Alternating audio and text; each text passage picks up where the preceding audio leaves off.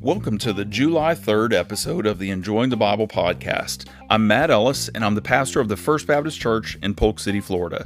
Today's reading is Job 25 through 27 and Acts chapter 12, but we'll focus only on the New Testament in this podcast. If you have any questions about anything in the Old Testament or New Testament reading assignment, please email me at mattellis1997 at gmail.com. I may answer it on the next podcast.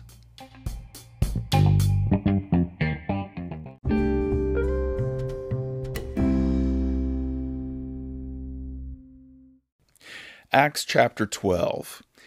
In contrast to the love that the believers in Antioch had for the Jerusalem Christians that uh, we read about in the last chapter, in Acts chapter 11, here we read of the hatred that Herod Agrippa the first and the Jews had for the Jerusalem Christians. Listen to Acts chapter 12, verses 1 and 2. About that time, King Herod violently attacked some who belonged to the church, and he executed James, John's brother, with the sword. James was one of the inner three apostles that learned from Jesus uh, Peter, James, and John. And as we went through the Gospels, we saw that there were a few occasions where Jesus only spent time with those three. Uh, he, James, was the first apostle to be killed under the rule of an unfriendly government. Apparently, uh, he was alleged, James was alleged to be guilty of leading Israel away to serve another false God, uh, since he was talking about Jesus and exalting Jesus as God the Son. And so Herod Agrippa I, a Jew, would have seen the merits of eradicating an infidel from amongst from among their midst. Well, King Herod Agrippa uh, may have thought that killing James was the right thing to do, but was also it was a political risk. James was a high profile Christian figure in Jerusalem, and the number of Christians in that city was not known. So, would there be a massive uprising after James' death? Well, Herod noticed that the response to James' murder was overwhelmingly positive. The Jews loved that he had killed one of the Christian church's main leaders. And if there were Christians, and there were Christians there in Jerusalem, they didn't really say anything about it. They didn't have an uprising about it. So Herod grew bolder. He arrested Peter and put him under the careful watch of 16 soldiers. Peter was to remain in prison until after the observance of the Passover, when he would stand before Herod and be tried. It would be it, it would seem that the 16 soldiers were on a rotation, maybe a 6-hour rotation. 4 of them would have been on duty at one time with two chained to Peter and the other two watching at the entrance. Peter wasn't going anywhere. At least that was their plan. Listen to verse 5. So Peter was kept in prison, but the church was praying fervently to God for him. So Herod exercised his power by locking Peter up and putting soldiers in place to watch over him. However, the church exercised its power by dropping to its knees and praying to the God of heaven for Peter. Verse 6. When Herod was about to bring him out for trial, that very night Peter, bound with two chains, was sleeping between two soldiers, while the sentries in front of the door guarded the prison. So the night before Peter's trial, he was sound asleep. His dear friend James had been executed, and he might also uh, be sentenced to death the next day. But he Peter was sound asleep with seemingly no cares in the world.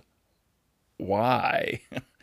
Listen to something he wrote a few years later in 1 Peter chapter 5 verses 6 and 7. He said, "Humble yourselves therefore under the mighty hand of God, so that he may exalt you at the proper time, casting all your cares on him because he cares about you." I think that's why Peter was able to sleep the night before he thought that he would be sentenced, maybe to death, because he had cast all of his cares on the Lord, knowing that the Lord cared about him, that he had humbled himself under the mighty hand of God. So he was able to sleep. An angel of the Lord appeared and woke people up, Peter up out of a deep sleep. The angel had to hit Peter on the side to awaken him. Peter was sleeping well. And Peter's chains fell off of his wrists, something that was obviously supernatural because they were locked in place on his wrists, but we're told that they fell off of his wrists. The angel told Peter to get dressed, put his sandals on, and follow him. As with anyone who has been awakened from a deep sleep, we know what it's like not to have all of our senses fully awake. On top of this, Peter was also experiencing incredibly unusual circumstances, so it's not hard to believe that Peter was wondering if he was experiencing a remarkably vivid vision or if the events were really occurring. Verse 10 after they passed the first and second guards, they came to the iron gate that leads into the city, which opened to them by itself. They went outside and passed one street, and suddenly the angel left him. So Peter was now breathing the air of freedom. The prison was behind him, and the angel had left, so he needed a destination. He couldn't stay out in the street all night. Listen to verse 12. As soon as he realized this, that it was not a vision, that it was real. As soon as he realized this, he went to the house of Mary, the mother of John, who was called Mark, where many had assembled and were praying. But before going to the place where he would spend the rest of the night, he stopped at Mary's house. Mary was a reasonably popular name at that time. And this Mary was the mother of John Mark, a man who would join the Apostle Paul on his first missionary journey before quitting and heading back, but we'll read about that later. We're told that there was a prayer gathering at Mary's house, maybe unknown to Peter. Maybe they were praying for Peter to have the courage to stand up for Jesus Maybe they were praying for clarity of mind so that Peter could proclaim the gospel simply and powerfully. Maybe they were praying that God would have mercy on Peter and spare his life. But whatever they were praying for, God had something better in mind. God had supernaturally released Peter from prison. Friend, this is a good time to acknowledge that we often don't have a clue what God is up to when we're praying. We pray, offering up our requests, and plead with the Lord to answer our prayers. Yet, if we knew what God knew, we might be much less prone to demand that God answer our requests. Instead, we would offer up our requests, but genuinely pray that God's will would be done. I, for one, am glad that the Lord has overlooked many of my prayer requests and did not answer them. Listen to verses 13 and 14. He, Peter, knocked at the door of the outer gate, and a servant named Rhoda came to answer. She recognized Peter's voice. Apparently, you know, she was on one side of the gate on the inside and said, Who is it? And he said, This is Peter. She recognized Peter's voice, and because of her joy, she did not open the gate, but ran in and announced that Peter was standing at the outer gate. So, in her excitement, Rhoda left Peter on the street. She ran inside, interrupted the prayer meeting, and said that Peter was outside. So, how did those folks in that prayer meeting respond? Did they say, Wow, God is so good? Or did they say, God certainly answered our prayers beyond what we could imagine or think? Or did they immediately break into a prayer service because God had answered their prayers? Just listen to what they told the servant, verse 15. You're out of your mind, they told her. But she kept insisting that it was true, and they said, It's his angel. Well, they had apparently been praying for God to do something big on Peter's behalf, but when God did that big thing, they didn't believe it. Well, this is a time when we need to reflect on whether or not we are praying big prayers and whether or not we truly believe that God can and will answer those prayers if they are in accordance with His will. Do we really believe that God is big and can answer our prayers, or do we often pray while at the same time doubting that God would actually answer our prayers? There's one thing they said that demands our attention. They said, It's his angel. So, what does that mean? It may point, and probably does point to, a Jewish superstition at that time that said that every believer had a guardian angel.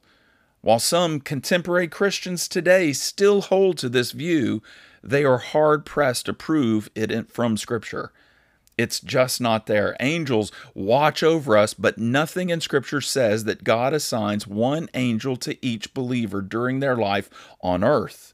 So, once again, we're reminded that when someone in a narrative in Scripture says something, we understand from the inerrancy of Scripture that that is what they said. It does not mean what they said is true.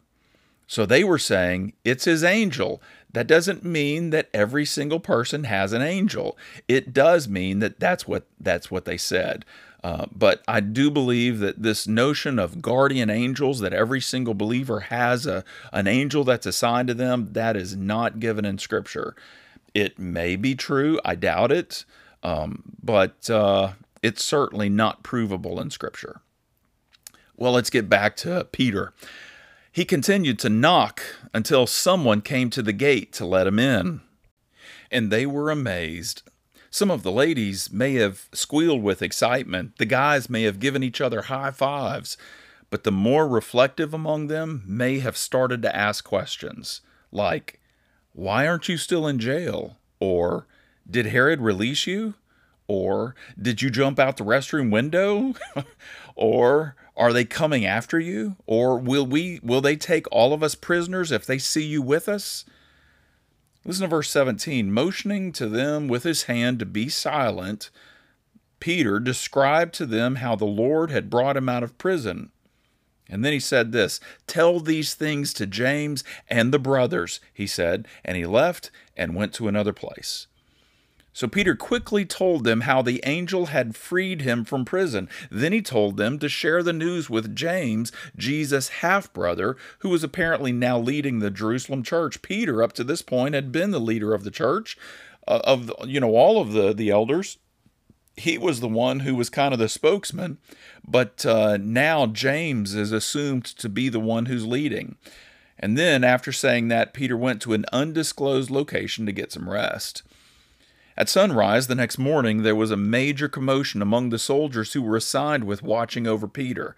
The soldiers responsible for watching over him, and maybe other soldiers, were beside themselves and knew that some of them would be dead by sundown. They had no answers as to what happened to Peter. Herod interrogated them, and in his anger, he had them executed. Then Herod went from Judah to Caesarea Maritima. Now, this is a city that we're becoming familiar with. This is where Cornelius lives. At least this is where he is stationed. We assume he's still stationed there with his hundred men. And now Herod, his boss, kind of sort of, is uh, the one who was now going to be in that same city. In verse 20, we're told that Herod had become very angry with the people of Tyre and Sidon. We don't know why he was angry. We just realize that the people of Tyre and Sidon knew that they depended upon Herod for some of their food, so they did their best to appease him, to get him happy again, because he's angry at them and may, they may suffer the consequences. It's speculated that the folks of Tyre and Sidon may have been those in the crowd that did their best to inflate Herod's ego to gain his favor. Listen to the account of what happened in Scripture in verses 21 through 23. On an appointed day, dressed in royal robes and seated on the throne, Herod delivered a speech to them. The assembled people began to shout, It's the voice of a God and not of a man. At once an angel of the Lord struck him because he did not give the glory to God, and he was eaten by worms and died. One of the things we had better beware of is when people flatter us. So, when someone goes overboard and says some really positive things about you, your first response should be to prayerfully attempt to figure out their motive because most flattery comes from people who want something, and you will experience something negative eventually if you swallow that flattery pill. Listen to Proverbs chapter 29, verse 5. A person who flatters his neighbor spreads a net for his feet. So, getting back to the story, the Lord did bring judgment upon Herod. We read that in the story, so that he was eaten by worms and died. And this event happened, we know from records, historical records at that time, it happened in AD 44.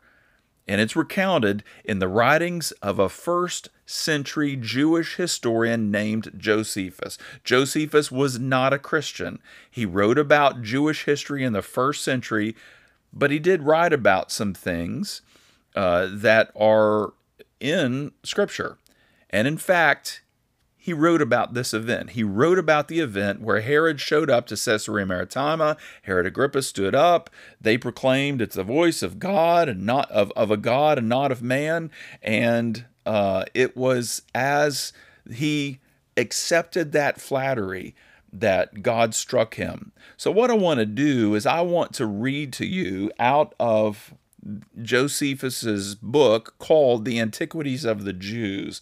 And, uh, you know, if you wanted to look it up, maybe if you wanted to look it up online, there's different translations, you know, so different people translate it a little bit differently. Um, but uh, but it's it's in the Antiquities of the Jews. It's book 19, section 8, verse 2. If you want to read it online, but I'm going to share with you Josephus' account of what we just read. Okay, so let me read to this to you. It says, Now, when Agrippa, and that's Herod, Herod Agrippa the first, when Agrippa had reigned three years over all Judea, he came to the city Caesarea, which was formerly called Strato's Tower. And there he exhibited shows in honor of Caesar, upon his being informed that there was a certain festival celebrated to make vows for his safety. At which festival a great multitude was gotten together of the principal persons and such as were of dignity through his province. On the second day of which shows he put on a garment made wholly of silver and of a contexture truly wonderful, and came into the theater early in the morning, at which time the silver of his garment, being illuminated by the fresh reflections of the sun's rays upon it, shone out after a surprising manner, and was so resplendent as to spread a horror over those who looked intently upon him. And presently his flatterers cried out, one from one place and another from another, though not for his good, that he was a god. And they added, Be thou merciful to us, for although we have hitherto reverenced thee only as a man, yet shall we henceforth own thee as a superior to mortal nature. Upon this the king did neither rebuke them, nor reject their impious flattery. But as he was presently afterwards looked up, he saw an owl sitting on a certain rope over his head, and immediately understood that this bird was the messenger of ill tidings, as it had once been the messenger of good tidings to him, and he fell into the deepest sorrow. A severe pain also rose in his belly, and began in a most violent manner. He therefore looked upon his friends and said, I, whom you call a God, am commanded presently to depart this life, while Providence thus reproves the lying words you just now said to me. And I, who was by you called immortal, am immediately to be hurried away by death.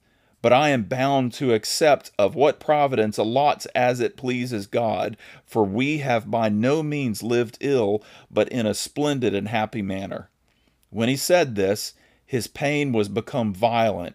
Accordingly, he was carried into the palace, and the rumor went abroad everywhere that he would certainly die in a little time. But the multitude presently sat in sackcloth with his wives and children after the law of their country, and besought God for the king's recovery. All places were also full of mourning and lamentation. Now the king rested in a high chamber, and as he saw them below lying prostrate on the ground, he could not himself forbear weeping. And when he had been quite worn out by the pain in his belly for five days, he departed this life, being in the forty being in the fifty fourth year of his age, and in the seventh year of his reign. And so there's more that's said about that in Josephus's writings, but once again, this is the recounting of a Jewish historian uh, that lived in the first century that wrote about this event. Now, it's kind of fascinating to read some of his writings, realizing his writings are not inspired scripture, but they are the faithful workings of a, of a of a competent historian and how some of the things that are spoken of in scripture are also recounted in his writings. So, you know, if you ever wanted to dig in a little bit more, uh, look up the writings of Josephus. Just make sure you get a good translation because uh, some translators are easier to read than others. All right. Well, the important thing, getting back to our text as we finish up, the important thing is that while powerful men rose and fell, like Herod Agrippa, he rose to power, he killed James, he put Peter in prison. While powerful men rose and fell, the church of the living God marched on. Listen to verse 24. But the word of God spread and multiplied. Herod died, the gospel continues. Death itself, or even the threat of death and persecution, couldn't stop the church of Jesus from growing. Honestly, when we look at the church's history over the last 2,000 years, it seems that it has often grown strong during times of persecution. But when times get, get easy, it often went to sleep. It often goes to sleep. So while praying for God to wake his church up might mean that bad things will come our way, it is so much better than sleeping while the world is going to hell. The chapter ends with the three men who would eventually go on an ambitious missionary journey, spreading the gospel all along the way. They're not going on the journey yet, but these are three of the men that would go on that journey. Acts chapter 12, verse 25. After they had completed their relief mission, Remember, Paul and Barnabas, or Saul and Barnabas, were in Antioch, and the Antioch Gentile Christians took up a love offering to give to the Jewish Christians in Jerusalem that were going through persecution and probably were out of jobs and everything else. That they had sent them money on a relief mission. So, after they had completed their relief mission, Barnabas and Saul returned to Jerusalem, taking along John, who was also called Mark. So, John Mark. Barnabas, and Saul.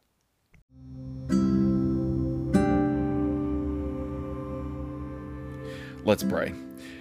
Lord Jesus, thank you for allowing most of us, or maybe all of us who listen to this podcast, to live in a country where we can worship you freely. We realize that Christians have experienced persecution throughout the last 2,000 years, and that so many of our brothers and sisters are experiencing persecution even right now. Give strength and courage to those who need it, Lord. Graciously enable them to stand up for you, even if it would mean that doing so would cost them dearly. And we also pray that the church around the world is strong and will help those who are persecuted and stand up for them. And help us, Lord, who live in free countries, to not take our freedom for granted Help us live boldly for you and share the gospel with those who need it. We pray this in Jesus' name. Amen.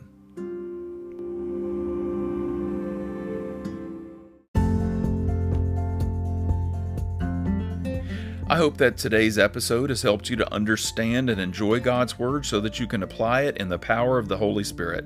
If looking over the script for this podcast would be beneficial to you, hop on over to my website at mattsmusings.net. I will provide a link in this episode's show notes. The Enjoying the Bible podcast is a ministry of the First Baptist Church in Polk City, Florida. Check us out at fbcpolkcity.com. See you next time.